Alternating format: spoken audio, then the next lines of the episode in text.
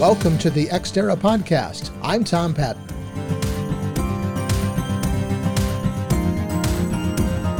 The Xterra mission is to explore and discuss the business of space and its effect on the national and global economy as well as life on Earth. How does what happens in space affect your life every day? That's what we're exploring on the Xterra website as well as on this podcast. Our guest today is Grant Blaisdell, co founder of the blockchain analytics and AML company CoinFirm and Copernic Space, the marketplace for digital space assets. Grant, thank you for joining us on the program today. Thanks for having me. Glad to be here. Let's talk a bit both about CoinFirm and Copernic Space. If you wouldn't mind, give me a brief overview of both of those companies and how they complement each other. Uh, well, CoinFirm and Copernic Space, as far as conception, were were quite close to each other as far as an idea.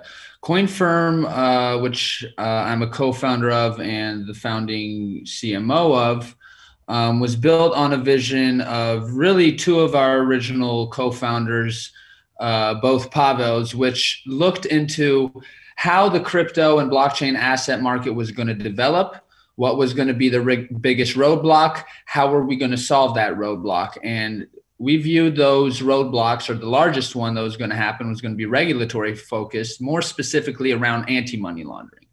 And on the flip side of that of building the bridge across that roadblock is that if you know how to apply um, certain algorithms, certain analytics capabilities to blockchain or cryptocurrency transactions, you can actually revolutionize how anti money laundering uh, has been done in the financial system up to this point. So, in the traditional system, it's extremely inefficient. Uh, there's high overhead, it's around 2% effectiveness. Uh, we kind of flip that and turn that into you know a near automated utility um, that's in the 90 percentiles of effectiveness right? So our mission was to really build that bridge between the crypto and blockchain asset market and the traditional mass market.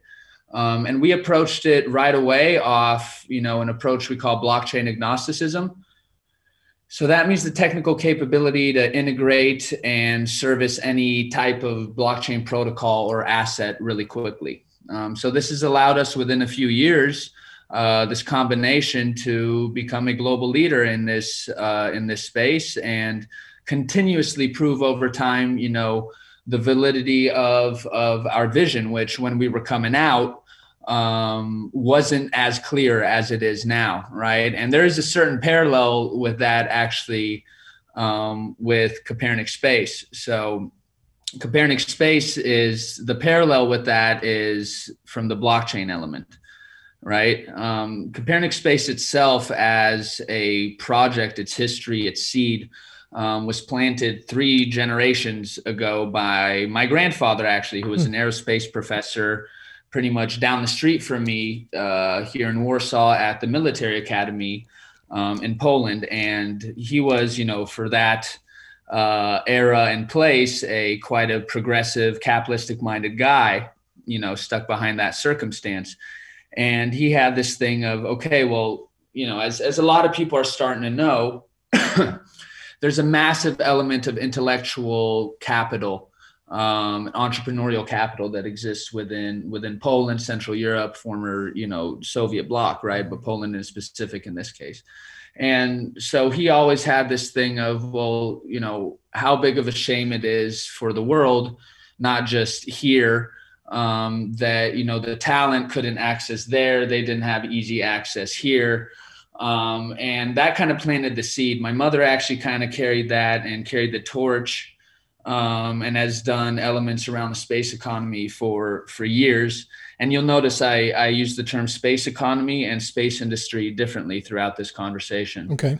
Um, and you know i picked that up along with her over the years and and kind of loosely i've been involved in a lot of stuff. And it got to a point throughout our activities and and my past experiences which we'll we'll get into as well where we noticed a massive market need um, and something that will really open up as we like to say unlock um, the true potential of the space economy and its benefits onto the world uh, and obviously also benefit the entities that are participating in the space industry now or are going to participate in the space industry soon. So we can, of course, go more in on a granular level uh, with that later. I want to back up just a little bit though, because blockchain is one of those things that has kind of cropped up over the past few years, years, and maybe not everybody understands what the blockchain is. So, can you explain what blockchain does a little bit? Yeah. Um, you know, that's a really hard question. It's actually one of my least favorite questions to answer. Sorry about that. Like, no, no, it's okay. It's it's it's just because it's so broad and expansive. Right. There's there's so many so much potential there and so many specifics. Because it's almost like, you know, in 95 or something, asking someone, well, you know, what is the internet, right? How would mm-hmm. you really encompass what that is? And it kind of has similarities to that aspect. Um, to me, uh, if I were to really take it down a grand level. Like the internet to me uh, revolutionized the element of um, how we access data, how we access content, and share it. Right. Mm-hmm. Blockchain's little bit like that, but is doing more in the back and the foundational elements of the system. So at its core, really, what it is, it's a distributed uh, database in a certain sense. Mm-hmm. Uh, so if you take a look at Bitcoin, which is the genesis of all this technology, uh, Bitcoin's blockchain is a system that registers and blocks all the transactions that have ever happened in its history, where it's going, and certain characteristics of that transaction. What it allows is for, let's say, this decentralized sense of computing. So, for example, mm-hmm. Bitcoin's blockchain is the most powerful uh, network in the world. You can take all the supercomputers in the world, put them together, and try to hack it, and you can't do that. Why? Because it's distributed that across a network of computers that are all verifying that information at the same time. So the information is immutable, it's trusted. I say the internet revolutionized, you know, the element of our user interface.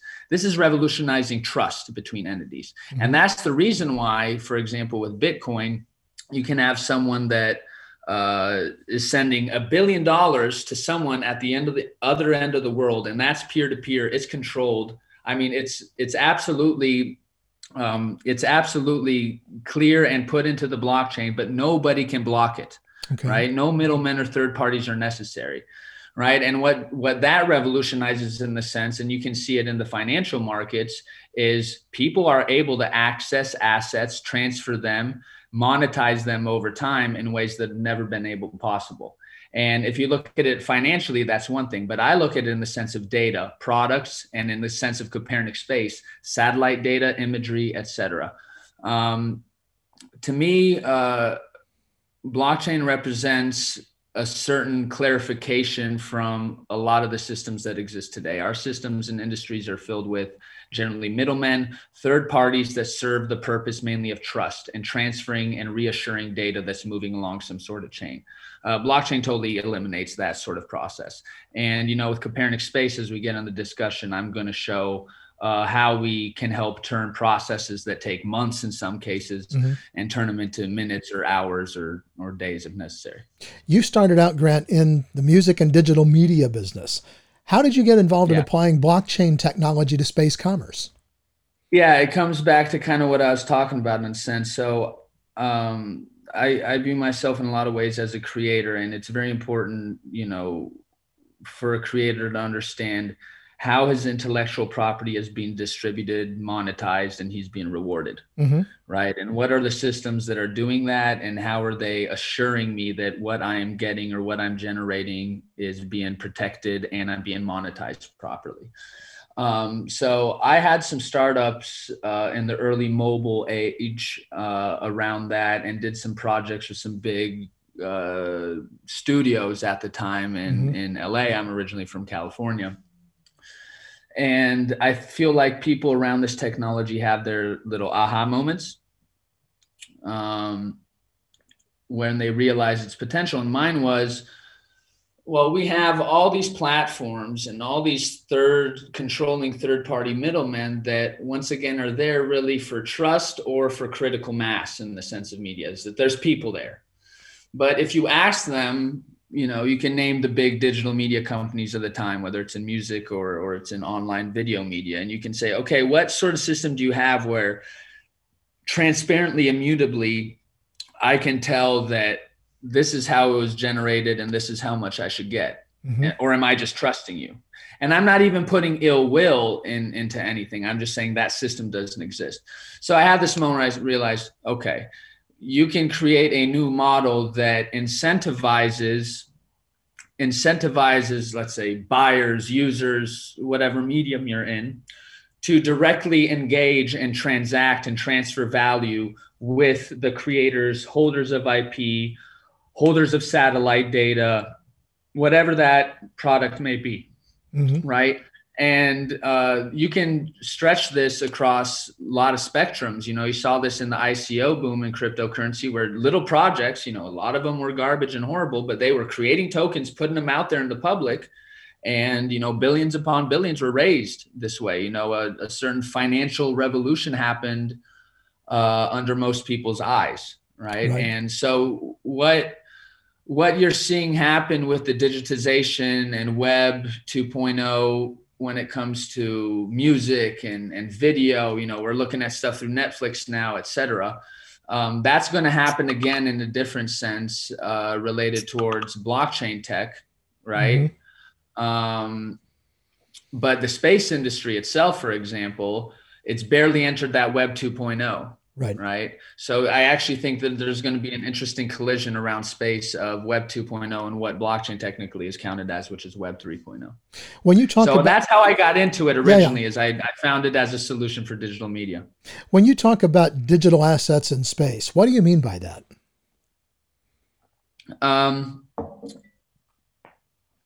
so we view digital space assets as mainly satellite data, imagery, certain elements of intellectual property, and software. Mm-hmm. Right now, that's what we view it as. As the space economy develops, uh, that will expand. Why we call digital space assets? These are things that are already already innately digitized, digital, or can be very easily put into that place so for example we do not count machine parts as digital space assets okay. we count a piece of satellite data as digital space asset so i can take a digital space asset uh, such as satellite data and i can sell that same set an unlimited amount of times right mm-hmm. so it's more of looking at the digital end of the space industry and that's mainly downstream right? Right. But as we move along with progress of of this element, so for example, um,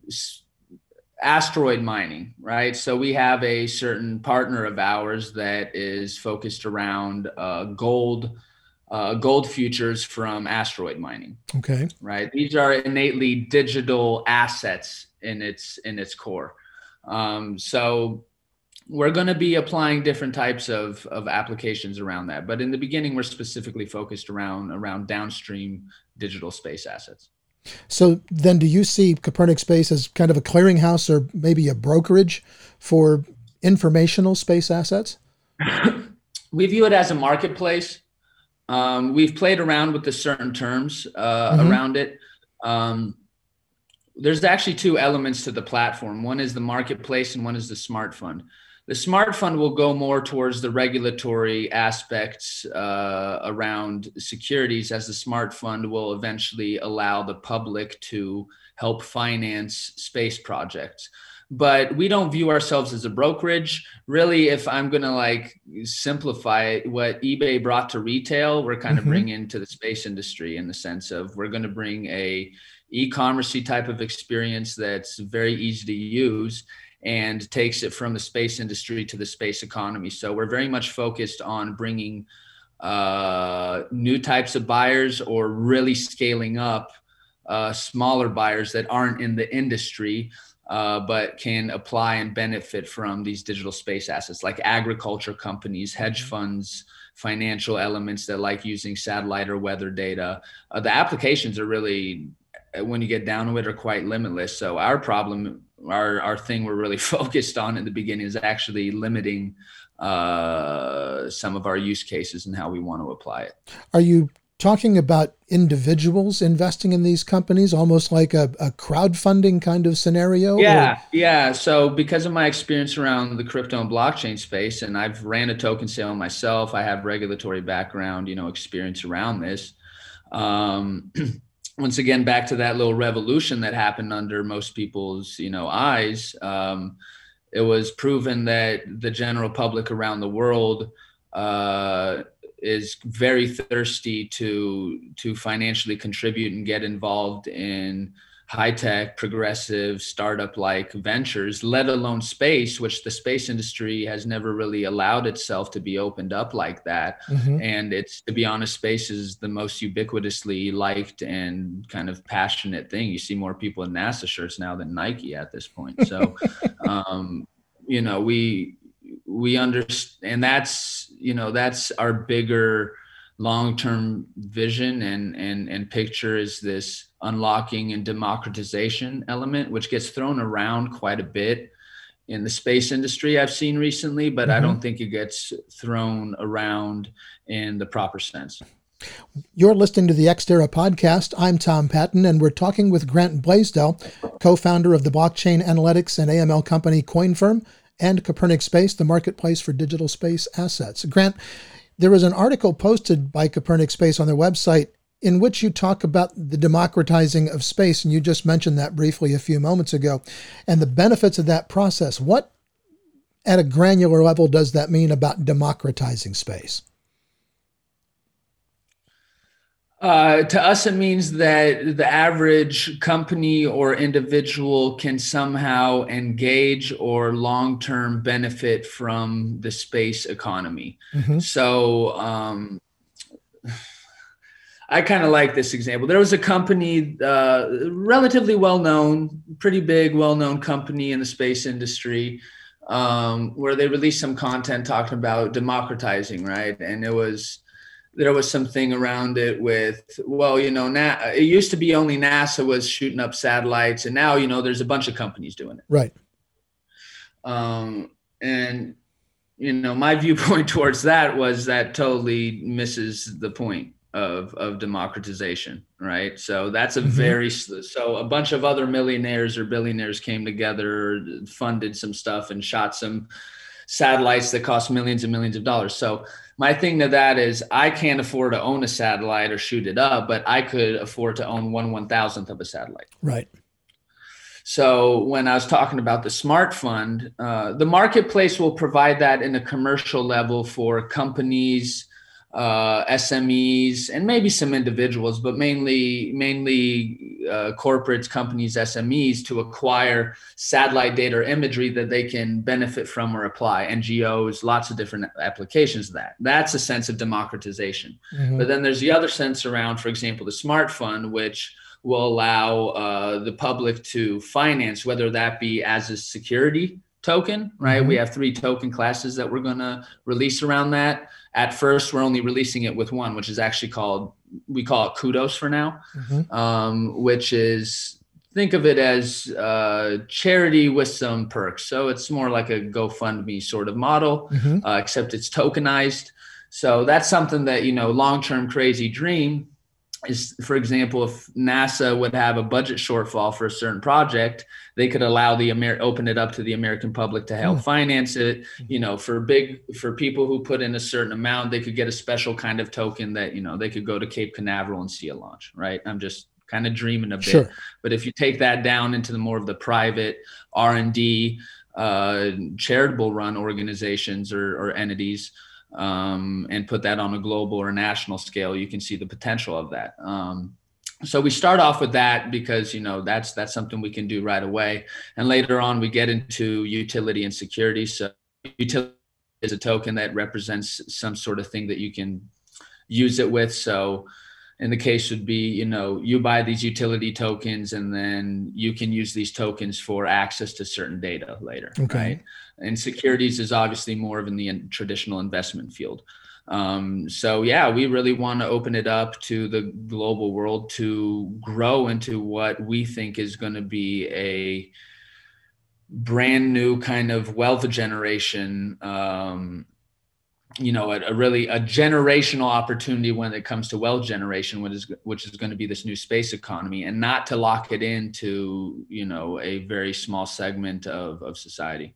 How does that contrast with a venture capital company that is wanting to invest in in space companies? Because I've I've heard some people say that businesses or venture capitalists who are not directly involved in space should actually not invest in those things. Now you're saying you're saying open it up to the general public. Is uh, a really stark contrast there. Yeah, uh, honest opinion. Um, venture venture investors, venture capital, Wall Street, uh, industry incumbents, lawyers, etc., very much benefit off selling you the fact that it is super complicated and they know best and they know what's coming. Um, and I think we're being proven over and over again that a good percentage of that is smoke and mirrors and mm-hmm. is a business model. Um, so I I have a different background. Like I said, I'm a creator. I'm an entrepreneur. Um, you know, we saw what happened on the Wall Street market the other week. Uh, mm-hmm. Uh, I brought up, you know, the ICOs element and how actually already a new generation of, of wealth was generated through blockchain assets and cryptocurrencies already right. Right? Once again it's it's a small penetration as far as a percentage of, of people in the world still but it's already there and it's billions upon billions upon billions upon billions that's been generated through right. it um, you know you saw the news yesterday or that you know tesla and elon bought 1.5 billion dollars in bitcoin or mm-hmm. just holding on to it right? And they're not the only ones that's happening with that's happening with some of the oldest financial institutions in the world in american history whether they publish it or not. I know that that's happening. Right. So, um, yeah, there's there's there's something that's changing fundamentally at the core uh, when it comes to how we view and assess value, how we transact it, transfer it, and access it, and that's part of that democratization. But it's coming to you know I see the space industry doesn't realize that it is not exempt mm-hmm. from this coming to them. Um, just as the music industry thought it was in the beginning, it had an arrogance to it. Later, it tried to fight it, and then it either got eaten up by it or had to adapt. And that's going to happen to a certain level in the space economy and industry as well. What's the difference, Grant, between the upstream and the downstream segments of the space economy? Uh, simple form upstream is rockets things that are going up into space mm-hmm. right and that for the most part at the end of the day da- generate the downstream or what we call the okay. digital space assets which would be the satellite data uh, the imagery um, you know earth observation etc give me some of the applications that you see for blockchain technology for space commerce yeah there's there's a bunch of people applying different ways and and you've seen potentially uh, some contracts even go out from the government uh, to entities uh, focused on some sort of blockchain elements whether it be through security communication etc i saw one the other day i think it's called simba chain so free marketing to simba chain there you go.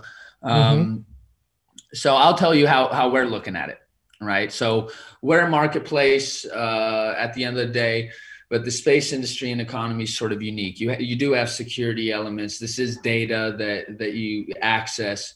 Uh, you know, you need to have a certain rights management element of it, uh, especially when it comes to licensing, et cetera. Right. And right. these are all very kind of fragmented, segmented processes within the industry right now um, especially if you're talking to the younger, more nimble, startupy type players. Mm-hmm. It's a big issue and headache for them from both ends because a lot of times they're acquiring they're acquiring these digital space assets from these big bigger entities mm-hmm. right and then they also have to sell them on down the line right so these processes are are extremely complex what we're doing at the end of the day is we're allowing entities from a digital rights management end to come on right, to register ownership of their assets. So some set of imagery, etc. That gets tokenized actually and tied to their identity. And based off that root asset, they're able to either generate offers to place on the marketplace.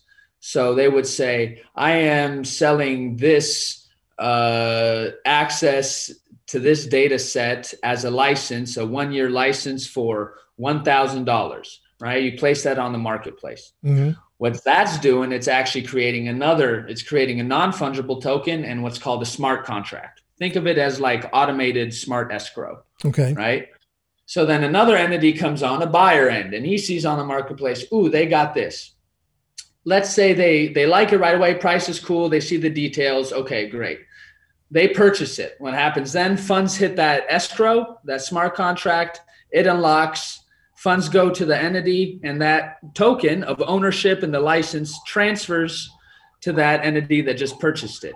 Now, they have immutable validated ownership and license to mm-hmm. access this stuff right and this is all fully auditable it's all visible through the blockchain right and what they can then do and what we're working on right now is take that token and with that they have unique access ownership credentials logins etc access what usually now is in the industry like an aws data set mm-hmm. uh, somewhere and access that directly uh, through the platform right so we're taking lots of processes that were segmented, thrown mm-hmm. all around, take a lot of time and putting in one secure, fully auditable, easy to scale uh, commercial sort of e-commerce system right? But let's say you don't want to put it on offer on the marketplace or let's say that they want to negotiate. We're building certain negotiation or private offer capabilities say hey how about this? And they say okay and they switch it up give you a private offer. They don't have to put it on the marketplace and you execute like that.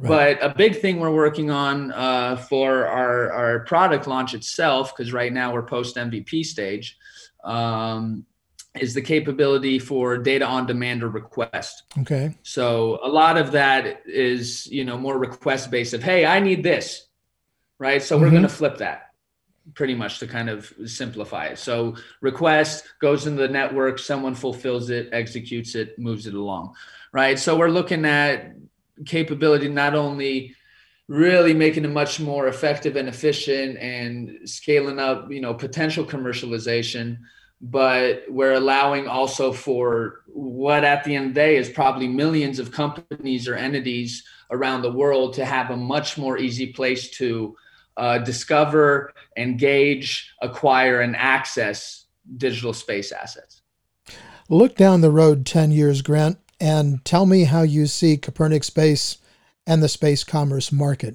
What what's in your crystal ball? Oh, I see. Well, downstream space markets around valued at a little over 200 billion dollars already mm-hmm. i actually think its real value already sits around a trillion it's just about providing the transactional capability to acquire and access in, a, in an easy way right? Um, there's of course an educational and sell-in curve around that, but on a 10-year span, I see the majority of of inter-industry transactions happening within systems and marketplaces like ours, mm-hmm. as well as it absolutely unlocking that 200 billion to 1 trillion reality, which is um, not just from the industry sense, but unlocking it further out into these other players that want it, could benefit from it, don't have easy access in a way to acquire it. Um, so I see that as one element. Um, the other element, which long term some people are even more excited about when it comes to our project, um, which uh, is is great to hear in, in certain ways, is the smart fund mm-hmm. element, and uh, to where you know what we saw with the ICO thing was you know you have a kid a kid you know i'm saying a young person in mm-hmm. in india for example who is extremely passionate about space and this can go in two ways actually is extremely passionate about space has some spare you know has some spare change or, or something or he's putting it away every month mm-hmm. and you know instead of whatever traditional way you would spend or invest that money nowadays um, has the capability to potentially own something uh, that has great potential return or has great emotional value, whatever it may be to him